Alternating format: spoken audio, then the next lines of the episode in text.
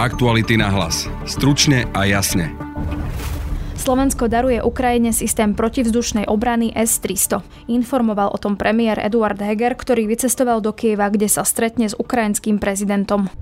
Darovanie tohto systému však neznamená, že Slovensko sa stalo súčasťou ozbrojeného konfliktu. S vojenským analytikom Vladimírom Bednárom sa pozrieme na to, čo pre Slovensko znamená strata protivzdušnej obrany S-300 tu si musíme uvedomiť aj ten fakt, že e, technická životnosť tohto systému je obmedzená, ona prakticky každú chvíľu má skončiť a teda ten systém by neplnil tú svoju funkciu, ktorú má. No a budete počuť aj reportérku Stanislavu Harkotovú, ktorá sa momentálne nachádza v Kieve a opíše, ako vyzerá život v ukrajinskom hlavnom meste po týždňoch vojny. Ceny e, sa dvihli, je tu dosť ako cítiť a nakoľko je tam dnes bezpečná situácia? E, zvykli si na to, takže dnes aj keď sa prechádzate e, ulicami tak a, a znie vlastne sirena, tak tí ľudia na to, na to nejako nereagujú. Mali by sme sa pripraviť na možnosť dlhotrvajúceho konfliktu na našich hraniciach. Sankcie voči Rusku by sa ale nemali uvoľniť ani po prípadnom prímeri, hovorí v druhej téme podcastu analytička Miroslava Saviris. Práve počúvate podcast Aktuality na hlas a moje meno je Denisa Hopková. Aktuality na hlas. Stručne a jasne. Ruský prezident Vladimír Putin nariadil útok na Ukrajinu a rozputal ozbrojený konflikt v susedstve Slovenska. Ukrajinské mesta ostrelujú, stá tisíce Ukrajincov hľadajú záchranu v zahraničí. Dianie vo vojnou zasiahnutej krajine monitoruje vyslaná reportérka aj náš spravodajský tím 24 hodín denne, 7 dní v týždni. Všetky aktuálne informácie nájdete na Aktuality.sk. Aktuality na hlas. Stručne a jasne. Premiér Eduard Heger sa spolu so šéfkou Európskej komisie Ursulou von der Leyen stretne v hlavnom meste Ukrajiny s prezidentom Volodymyrom Zelenským. Slovensko daruje nášmu susedovi systém protivzdušnej obrany. Darovanie tohto systému však neznamená, že Slovensko sa stalo súčasťou ozbrojeného konfliktu. A chcem ubezpečiť všetkých občanov Slovenskej republiky, že ochrana nášho územia je dostatočne zabezpečená a v najbližších dňoch bude posilnená o ďalší systém od našich spojencov. O systéme protivzdušnej obrany S-300 sme sa nakrátko rozprávali s vojenským analytikom Vladimírom Bednárom.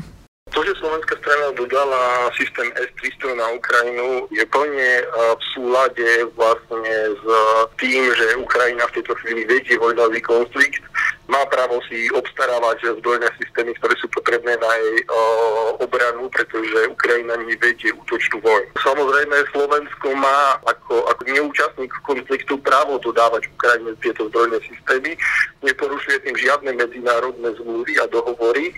Zároveň o, tu si treba uvedomiť ešte aj nasledujúci aspekt a to Ruská federácia Slovensko dlhodobo označuje za nepriateľa. Neoznačuje nás ani od začiatku tohto konfliktu, respektíve od 20.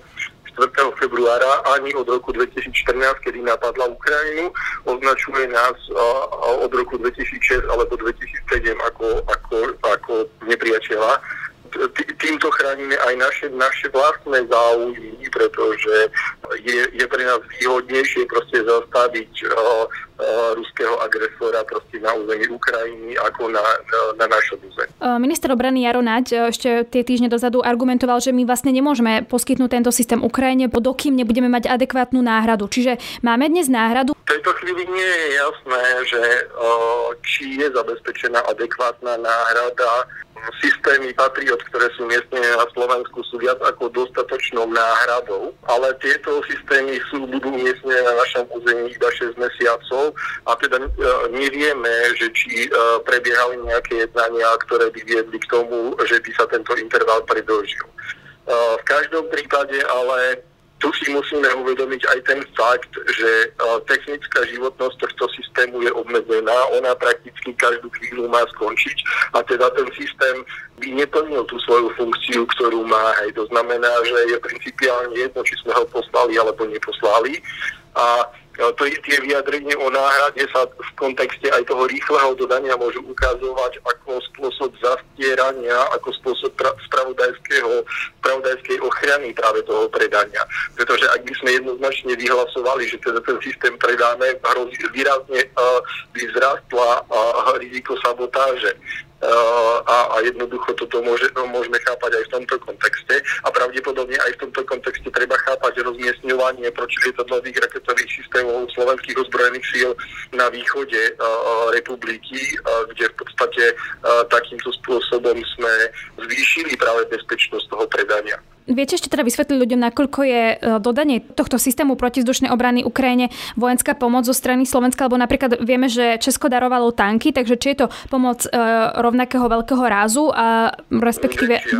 Je to najsofistikovanejší zbrojný systém, aký, e, ktorá strana Ukrajine dodala. Na diaľku sa momentálne spájam s kolegyňou Stanislavou Harkotovou, ktorá sa nachádza v Kieve. Len upozorním, že rozhovor nahrávame vo štvrtok večer. Stanka, ahoj.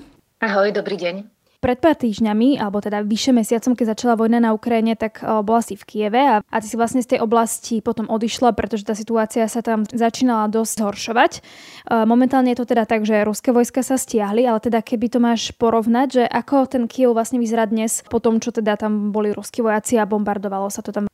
No Kiev sa za tie týždne, čo som tu nebola, eh, mierne zmenil.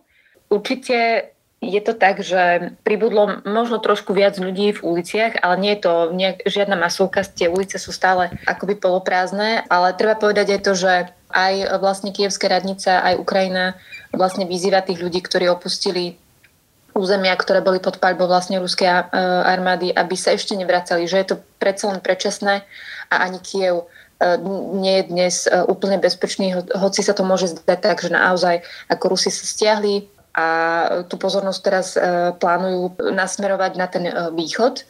Ale ja som dnes napríklad e, videla briefing ukrajinskej generality, ktorí, ktorí hovoria o tom, že, že áno, my môžeme byť svetkami vlastne útokov na východe, ale ani ten Kiev nemusí byť akoby Rusmi nepovšimnutý a, a stále sa treba mať na pozore. Dnes napríklad hučala sirena niekedy po obede a teraz vlastne pred pár eh, minútami na to vlastne eh, kievské úrady upozorňujú, že ak, ak vlastne počuť tú, to upozornenie vzdušného poplachu, tak uh, treba sa naozaj ukryť, nepodceňovať to, lebo ľudia už vlastne po tom mesiaci, už vlastne viac ako po mesiaci, pomaličky, pomaličky strácajú takúto obozretnosť E, zvykli si na to. Takže dnes, aj keď sa prechádzate e, ulicami tak, a, a znie vlastne sirena, tak tí ľudia na to, na to nejako nereagujú. Čo sa ale zmenilo trošku e, tým, že vlastne sa, sa oživil ten, ten život v meste, tak ja si ho pamätám tak, že prázdne ulice, nulová, takmer nulová premávka, veľa vojakov v uliciach, alebo teda príslušníkov teritoriálnej obrany zatvorená väčšina teda obchodov, e, potraviny bežali v nejakom e, režime, to isté e, aj lekárne, trošku to pripomenula lockdown, ale teda tvorili sa pred nimi rady. Dnes už napríklad si môžete kúpiť niekde kávu, sú otvorené viaceré kaviarne, reštaurácie. Nie je to úplná masovka. Tam, kde ja bývam, tak je to také ešte, ešte stále striedme. Ceny sa dvihli, Uh, je to dosť ako cítiť. Uh, ja si stále hovorím, že ako to teda tí Ukrajinci teraz ako zvládajú, lebo predsa len ako mnohí nechodia do práce, takže tá peňaženka asi to celkom cíti, že, že, že sa dvihli ceny. Tak, taký príklad, hej, že, že sír, uh, ktorý pred ešte inváziou stál 40 hrivien, to je euro volačo, tak dnes stojí 60 to, to, to zvyšovanie cien je tu, je tu cítiť. No aspoň teda, pokiaľ sa bavíme o centre, centre Kieva. Keď si spomenula tie sirény, tak e, vieme, že tí vojaci uh, rusky sa stiahli a že skôr vysvetli, že či je nebezpečenstvo e, v tom, že by mohli vystreliť nejaké rakety, alebo sa počíta aj s nejakou účasťou tých ruských vojakov. Čo je to nebezpečenstvo, na čo upozorňujú aj tie ukrajinské orgány? Ukrajinské úrady. Áno, oni upozorňujú na, to, e, na tú hrozbu vlastne raketových útokov, pretože tá v zásade vôbec e, nepominula. Pochopiteľne to, že sa to vojsko stiahlo, ešte neznamená, že, že tu akože, že nad Kijovom teraz nemôže lietať žiadna proste bojová stíhačka ale, alebo tak. Ale teda ráta sa s tým, že, že tie sily si budú chcieť akože ponechať najmä na ten, na, na ten východ. Ale napríklad, e, ja som zachytila dnes takú informáciu o tom, že vlastne za tieto dva dní, ešte keď sa bavíme o tých raketách, tak e, za tieto dva dní vlastne sa Ukrajincom podarilo zadržať dokonca 16 skupín diverzantov a jedna z nich to mali byť muži, ktorí mali práve pri sebe nejakú technológiu na navádzanie rakiet. Keď začala tá vojna a aj keď vlastne sa hovorilo o tom, že by mohli Rusy dobiť Kiev, keď sa vlastne ešte nevedelo, že čo sa stane, tak sme videli zábery, ako ľudia spia v metre aj kvôli bombardovaniu, aj kvôli sirénám bezpečnosti. No a ty si spomínala, že ten život nejakým spôsobom pokračuje, že sú otvorené kaviarne a obchody, takže ma zaujíma, že e, či aj možno e, ľudia už teraz nežijú v tom metre, v ktorom žili, alebo respektíve tam stále sú, lebo majú obavy. A aj taká nadvezujúca otázka, ako sa dá žiť bežný život po tom, čo som sa možno skrýval mesiac niekde v metre a teraz uh, mám ísť niekde do kaviarne na kavu? Bude sa čudovať, ale aj vojne sa dá prispôsobiť a tým, že vlastne Kievčania zatiaľ nezažili takéto plošné bombardovanie, aké zažili tie predmestia, tak vlastne tí ľudia si ako relatívne zvykli na to, v akých podmienkach žijú.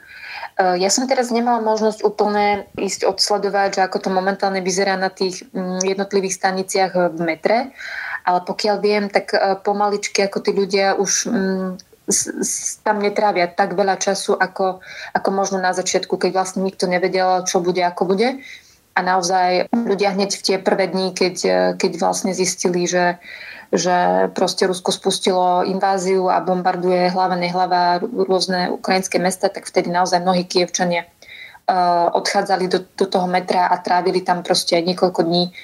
Videli ste stany, karimatky, uh, ľudia si tam priniesli proste vodu, E, teraz mám pocit, že to trošku ustúpilo, aj keď uh, už niekde som videla aj, že, že predsa len na niektorých akoby najmä v tých okrajových častiach Kieva sú stále ľudia, ktorí, ktorí v nejakých prípadoch sa proste akože chodia skryť do, do metra, ale už to nie je také, ako to bolo predtým. A možno je to aj práve kvôli tomu, že, mm, že teraz ako ľudia majú pocit toho závetria, hej, že tá vojna ako trošku ustúpila a pozornosť ruskej armády sa, sa proste presunula do, e, do iných regiónov, tak um, ako môže to byť trošku zradné, ale samozrejme vy chcete sa vrátiť domov, chcete proste žiť ten svoj normálny život a nie proste sedieť e, celé dní niekde, e, niekde na chodbe metra. A zároveň Vidieť to vlastne aj na tej prevádzke samotného metra, že, že postupne kievský dopravný podnik, to nazvem, ob, vlastne obnovuje jednotlivé spojenia, každý deň ich je trošku viac, aj keď nie úplne, že celoplošne, ale dajme tomu, že od nejakej stanice k nejakej sa, sa dostanete. Áno, ako na jednej strane vidíme, že, že vojna síce ako na Ukrajine nekončí, ani zďaleka, ale zároveň tam, kde, kde sa vlastne podarilo akoby vytlačiť tých Rusov, tí ľudia sa snažia vrátiť sa e, k tomu, čo poznajú a možno možno aj za cenu toho, že to trošku podcenia. Vlastne také aktuálne, čo sa momentálne rieši na Slovensku, je, že premiér Eduard Heger dnes večer uh, má odcestovať do Kieva a v podstate má sa stretnúť s ukrajinským prezidentom Volodymyrom Zelenským, predstaviť nejaké také konkrétne návrhy pomoci EÚ po konci vojny. Nejde tam samozrejme sám, idú tam aj predstaviteľe Európskej únie. Taký tvoj pohľad, máš pocit, že je to nejakým spôsobom e,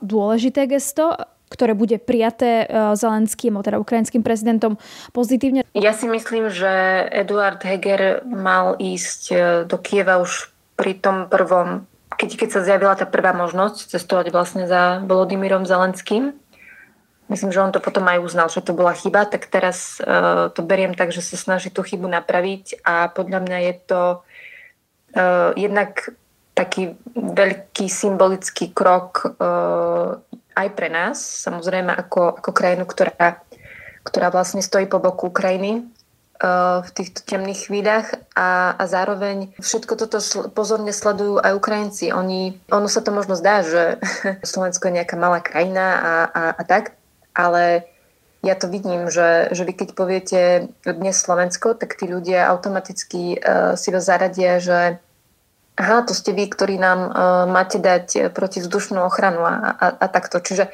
oni akoby sledujú, že kto vlastne z ich susedov alebo z krajín Európskej únie, čo vo vzťahu k tomuto konfliktu e, robí a podľa mňa to bude potom dôležité do budúcnosti, keď bude po vojne, aby, aby sme si vlastne pred tými Ukrajincami zachovali tvár, že, že sme ich proste podržali v tom, čím si oni prechádzali. A, a v tomto sa mi zdá, že, že pokiaľ proste prichádza náš premiér a teda riskne to, aj keď teda teraz sa naozaj zdá, že tá situácia v Kieve je, e, je pokojnejšia, ale je to, je to podľa mňa veľ, veľmi symbolické aj, aj vlastne aj pre nás, aj pre, aj pre tých Ukrajincov. To, čo vlastne rezonuje teraz veľmi v médiách, je to, čo sa dialo v Buči, keď teda bola ešte okupovaná Rusmi a teda aj pravdepodobne v iných mnohých mestách. Keď si sa teraz rozprávala s Ukrajincami, je toto pre nich nejakým spôsobom téma?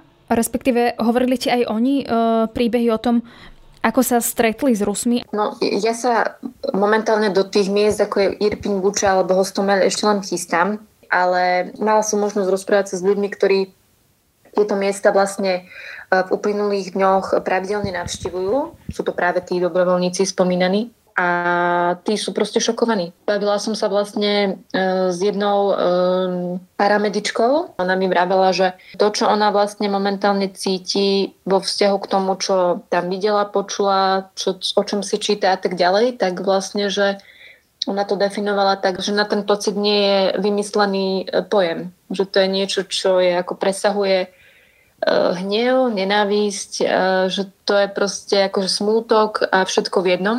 To sú akoby dopady na tých ľudí, ktorí, ktorí zatiaľ len chodia a pomáhajú tým ľuďom, ktorí, ktorí si proste prežili tie strašné veci. Napríklad ona mi ukazovala takú jednu fotku, na ktorej boli vlastne na plote, na plote pribité odrezané e, psie lapky. A to už nehovoríme o, o tých záberoch, ktoré obleteli celý svet a na ktorých sú ulice posiate ľuďmi, mŕtvými, ktorých e, buď zasiahlo ostreľovanie a Rusi ich tam vlastne nechali demonstratívne ležať a nedovolili vlastne ľuďom e, v meste pochovať ich alebo boli popravovaní. Veľa vecí sa teraz akoby postupne začína dostávať na povrch. Jednou z tých tém, ktorým sa ja vlastne venujem tu, je aj téma sexuálneho násilia. Žiaľ, netýka sa to len žien, týka sa to napríklad aj detí. Ja som mala napríklad zároveň možnosť sa rozprávať e, s ginekologičkou e, Nataliou Leďuchovou, ktorá mi opisovala napríklad to, že Mm, že predtým, než ruskí vojaci ženy znásilnili, tak im dolámali zápestie, aby sa nemohli brániť. Toto sú vlastne príbehy, ktoré teraz Ukrajinci si budú v najbližších týždňoch e, musieť e, čítať a, a sledovať to a má podľa mňa tiež akoby na tú spoločnosť, že to bude mať proste na, na tú spoločnosť veľké dopady. Lebo, lebo naozaj ako na jednej strane vy môžete byť traumatizovaní na tom mieste, kde sa vám dejú tie veci a, a ste vlastne žijete pod nejakou okupáciou, ale zároveň to, čo sa vám tam deje, tak vlastne veľmi, veľmi vplýva aj na, na ľudí, ktorí sú mimo uh, tejto oblasti. Takže tá, tá vlastne krajina si teraz bude musieť prejsť akoby takým tým vysporiadaním sa zo všetkého toho, čo, sa dialo a čo sa žiaľ ešte vlastne deje a asi aj bude diať. A nevieme, kedy sa to skončí. Aké dopady podľa teba to teda môže mať, keď budú sledovať možno ešte viac tých záberov, fotiek a počuť uh, viac príbehov? Ale ja si viem predstaviť ale to, že to budú ľudia, ktorí sa budú chcieť napríklad mstiť. To si viem predstaviť, že Veď boli aj teraz nejaké zábery, neviem, mm, v New York Times alebo nejaké, nejaké médium hovorilo o tom, že teda aj vlastne na strane ukrajinskej armády dochádza k nejakým uh, záležitostiam typu, že, že sa vlastne zabíjajú uh, ruskí zajaci. Tak ja si viem predstaviť, že ten hnev môže byť tak, tak strašný, že, že áno, že proste aj tým Ukrajincom proste budú praskať nervy a už tu nebude o tom, že že sa proste budú nejak akože, nie, nie civilizovať, ale že, že proste sa budú ako v rukavičkách baviť s tými Rusmi.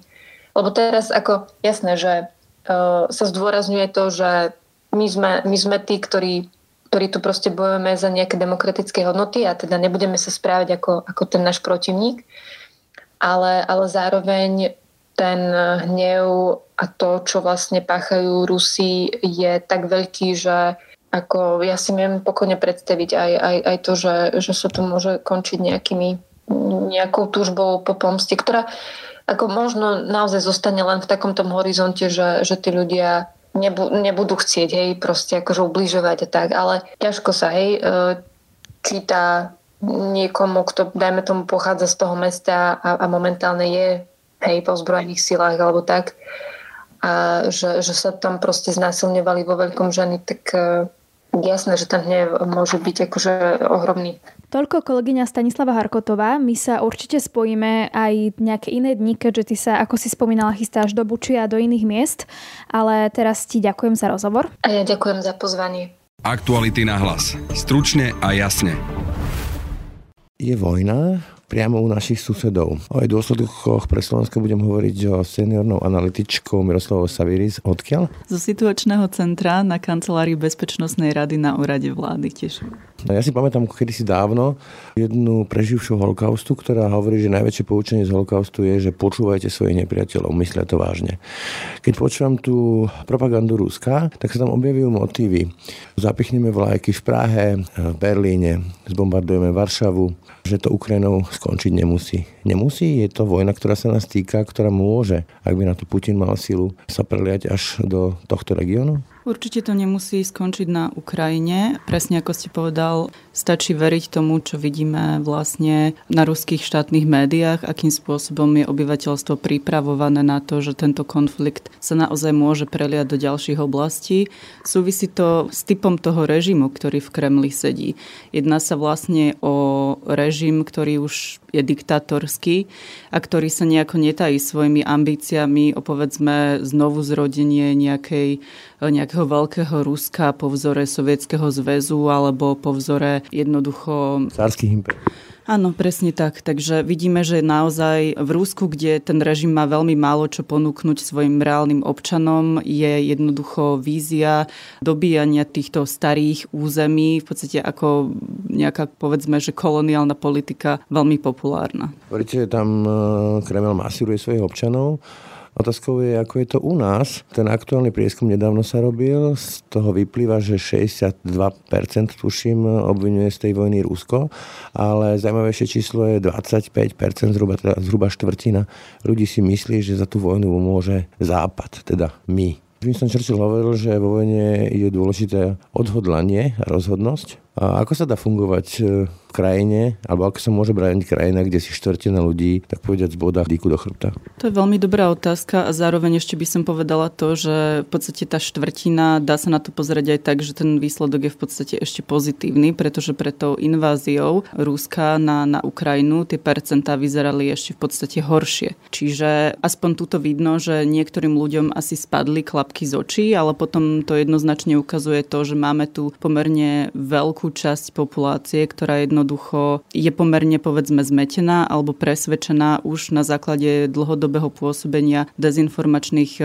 aktérov a prokremelskej propagandy o tom, že jednoducho ten agresor je inde. Je to zložitejšie, že to nie sú ľudia, ktorí sú len po dopletení propagandou, ale sú to povedzme, že obete systému, nazme ich takto, tzv. tí global losers, ktorí sa chcú pomstiť tomuto systému, tejto liberálnej demokracii za ich vlastný neúspech. Tak môže to byť aj tak. Tých faktorov je tam určite viac, ale zase, keď sa pozrieme napríklad na to, aké benefity nám prinieslo členstvo v Európskej únii a v NATE aj z hľadiska kvality života pre bežného Slováka, tak e, v porovnaní s nejakými 90. rokmi sa naša životná úroveň jednoznačne zlepšila. Čím nechcem povedať, že sú tu ľudia, ktorí jednoducho možno neprosperovali tak ako iní, ale na druhú stranu, keď si to naozaj porovnáme s tými divokými 90.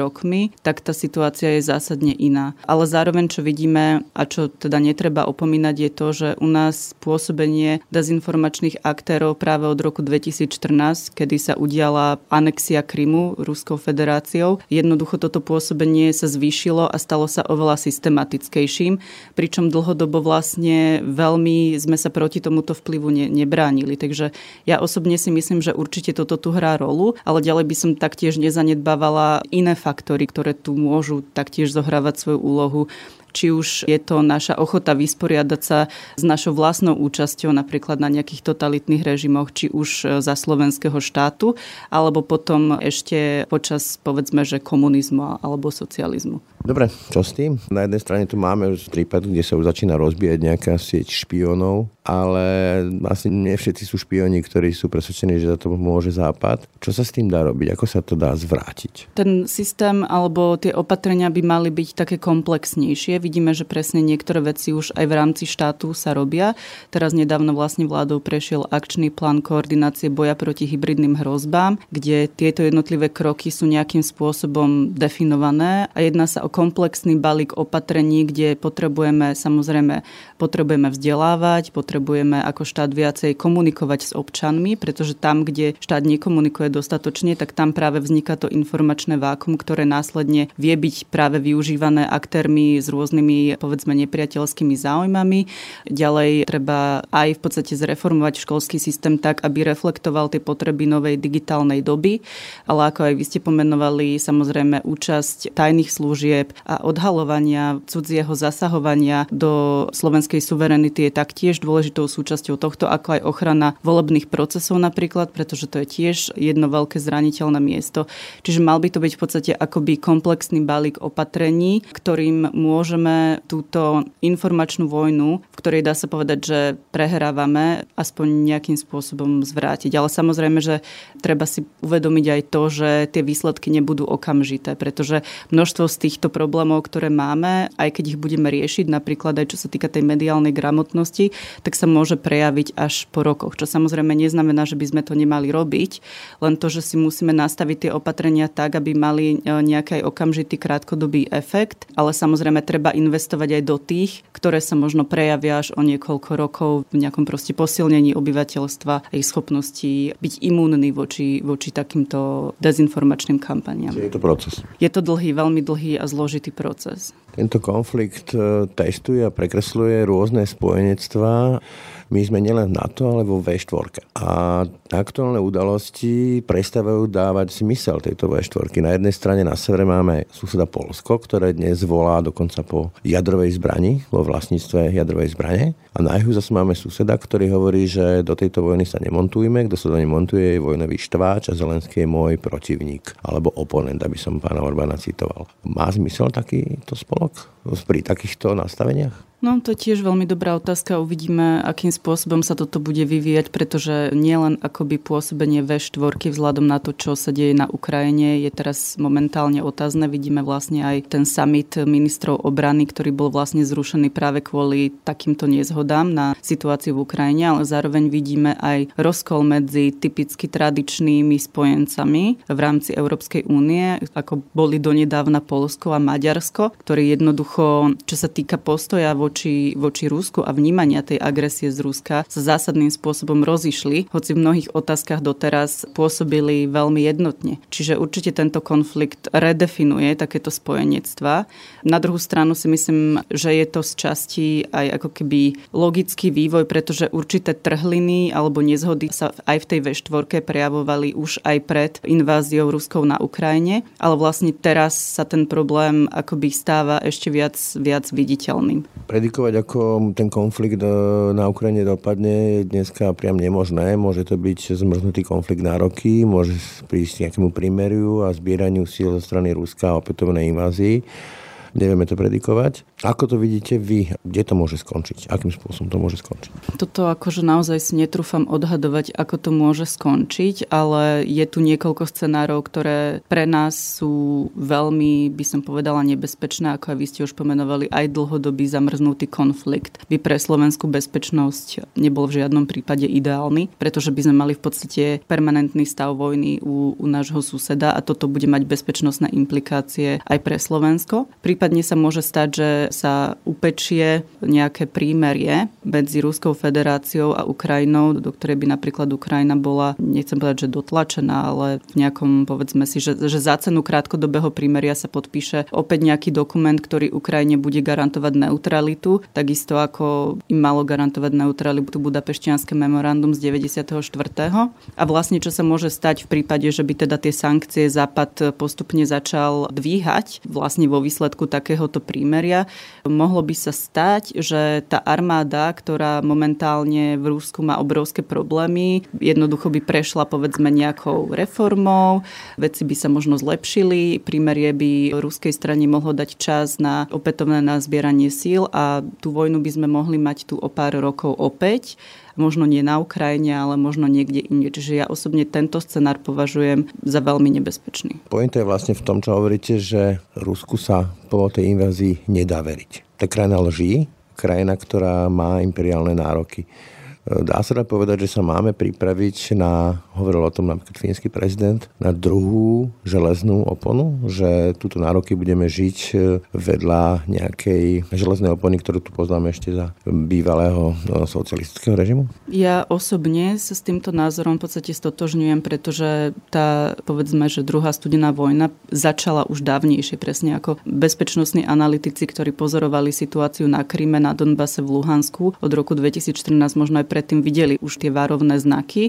A teraz vidíme, že tá situácia eskaluje do momentu, kde to Rusko už teraz stáva absolútne akoby ostrakizovaným štátom zo strany západu. Samozrejme nejakých spojencov stále má a aj bude mať, ale presne ako povedal fínsky prezident, my, my sa musíme pripraviť žiť v tejto novej bezpečnostnej realite, ktorá pre nás a pre Európu ako takú prináša obrovské bezpečnostné výzvy, ale na druhú stranu sú v tom aj určité pozitíva, aj keď teda akože tá situácia je tragická a je strašné, že je to v podstate vykúpené tragédiou Ukrajincov, ale minimálne tu došlo k istému momentu uvedomenia aj u západných členov Európskej únie, že táto situácia už ďalej nemôže pokračovať a ďalej ju nemôžeme ani ignorovať. Čiže vidíme akoby toho 25. februára po tom emotívnom príhovore prezidenta Zelenského vlastne k európskym lídrom sme zažili akoby zrod Európskej geopolitickej únie, kde sa jednoducho akoby tí lídry zhodli na tom, že demokracia, ktorá nie je podporená nejakou obrany schopnosťou, tak e, je v podstate slabá. Nestačí byť iba ekonomicky silný aktér. Tá demokracia jednoducho musí byť aj obrany schopná ako taká, lebo potom bude ohrozovaná režimami, ktoré... Na silu. Ak teda príjmeme tú tézu o druhej studenej vojne a železnej opone, tak z toho potom ale vyplýva, že aj prípadný mier alebo prímerie, alebo akokoľvek to nazveme, ktoré by došlo, ku ktorému by došlo medzi Ukrajinou a Ruskom, by nemalo znamenať koniec sankcií, lebo už sa objavili také hlasy, že ak príde k prímeriu, tak uvoľníme sankcie. Nie je to podľa vás chyba uvoľňovať sankcie, pretože tým by sa jednak legitimizovali prípadné územné zisky agresora a jednak tá krajina lží zostáva stále krajinou lží. Ja s vami úplne súhlasím a teda nie je to len váš a môj názor, ale tak už sa tak vyjadril aj britský premiér, že tie sankcie by nemali byť okamžite zdvihnuté ani v reakcii na nejaké prímerie a obzvlášť e, po tom, čo sme videli v Buči, v Irpini a jednoducho v oblastiach okolo Kieva, odkiaľ ruská armáda odišla, vidíme, aké v podstate vojnové zločiny a zverstva tam boli napáchané. Čiže ak chceme, aby medzinárodný systém mal nejakú kredibilitu, tak jednoducho potrebuje potrebujeme, aby takéto činy boli jednoznačne vyšetrené a potrestané. A s tým vlastne súvisia aj tie sankcie, lebo jednak majú byť punitívneho charakteru, teda akoby potrestať toho agresora, ale zároveň pre nás predstavujú bezpečnostnú garanciu, že pokiaľ my ten systém nepriateľský udržíme v nejakej situácii, kedy on nemôže nejakým radikálnym spôsobom opäť prezbrojovať, tak to aj pre nás, ako pre zvyšok Európy, predstavuje určitú bezpečnostnú garanciu. Čiže nedá sa jednoducho odísť od situácie a vojny, invázie tejto škály, kde sa jednoznačne páchajú vojnové zločiny, tým, že sa podpíše nejaké prímerie a povieme si, že v podstate akože všetko je v poriadku a nič sa nestalo. V tomto ale móde, binárnom móde, my a oni, my ako Západ a oni ako Rusko, to ale znamená aj ostrehnutie sa od toho, čím Rusko disponuje a na čom sme my závislí. Energie. Milím sa? No ja si myslím, že sa nemýlite, ale určite to nebude jednoduché, pretože konkrétne Slovensko je jednou z krajín, ktoré sú najviac vlastne naviazané na... Skočím do reči, to nemyslím, že hneď povedzme, ale že by to malo byť definitívnym cieľom. My Myslím si, že takto to vníma už aj Európska únia, Európska komisia. Samozrejme sú hlasy, ktoré sa ozývajú, že jednoducho postupné odstrihávanie sa nebude mať tie konsekvencie pre Rusko, ktoré my by sme chceli, pretože to pre nich nebude také bolestivé, ale už bez ohľadu na to, či sa pozrieme, pozrieme na túto tému z hľadiska tých, ktorí si myslia, že by sme to mali urobiť čím skôr, alebo z hľadiska tých, ktorí tvrdia, že to máme urobiť postupne, ten smer už je vlastne daný. Aj nedávno, ja neviem, kedy to bolo začiatkom marca, čo bolo vlastne toto stretnutie hlav štátov vo Versailles, tak tam sa už Európska komisia zaviazala k vytvoreniu nejakého plánu postupného odstrihávania sa od e, závislosti na ruských fosílnych palivách. Čiže ja si myslím, že toto bola akoby už téma opäť aj pred inváziou, ale teraz tou inváziou tá téma nabrala na veľkej dôležitosti vlastne aj u nás tu na Slovensku. A tu treba povedať, že v podstate áno, bavíme sa tu o tom, že odstrihnutie sa od ruských fosílnych palív bude znamenať to, že nebudeme financovať takéto vojenské adventúry v iných štátoch, ale zároveň je to pre nás dobré aj z toho hľadiska, že nebudeme ako Európska únia vydierateľný Ruskou federáciou, pretože Ruská federácia využíva tieto svoje prírodné zdroje taktiež ako nástroj nejakej geopolitiky a videli sme v podstate už aj v roku 2009 počas plynovej krízy, že jednoducho oni akoby nemajú problém. Si sami definujú Gazprom ako ekonomickú zbraň. Áno, čiže nemajú problém nás akoby od týchto zdrojov odstrihnúť. Takže už len z tohto hľadiska je logické, že by sme mali tie svoje zdroje diverzifikovať. Nebude to lacné, napríklad to odstrhnutie sa od energii, to prinesie vyššie ceny, drahotu schudobnieme. Je to cena slobody, alebo ako to definovať? Ja si myslím, že je to cena slobody, ale na druhú stranu treba hľadať riešenia, ktoré si Európska únia, ako povedzme si úprimne veľmi bohaté členstvo štátov, môže dovoliť tým spôsobom, že budeme riešiť e, to, ktorí ľudia, ktoré segmenty obyvateľstva si to môžu dovoliť a ktoré segmenty obyvateľstva si to dovoliť nemôžu. Čiže určite sa dajú robiť politiky aj tak, aby sme ich vedeli nastaviť s nejakým minimálnym dopadom na zraniteľné skupiny obyvateľstva. Ale to treba samozrejme aj vysvetľovať ľuďom, že áno, presne, že aj tá naša bezpečnosť akoby niečo, niečo stojí. Miroslava Saveri, ďakujem za rozhovor. Ďakujem veľmi pekne. Na dnešnom podcaste spolupracoval Branislav Dobšinský. Od mikrofónu sa lúči a pekný víkend želá Denisa Obková. Aktuality na hlas. Stručne a jasne.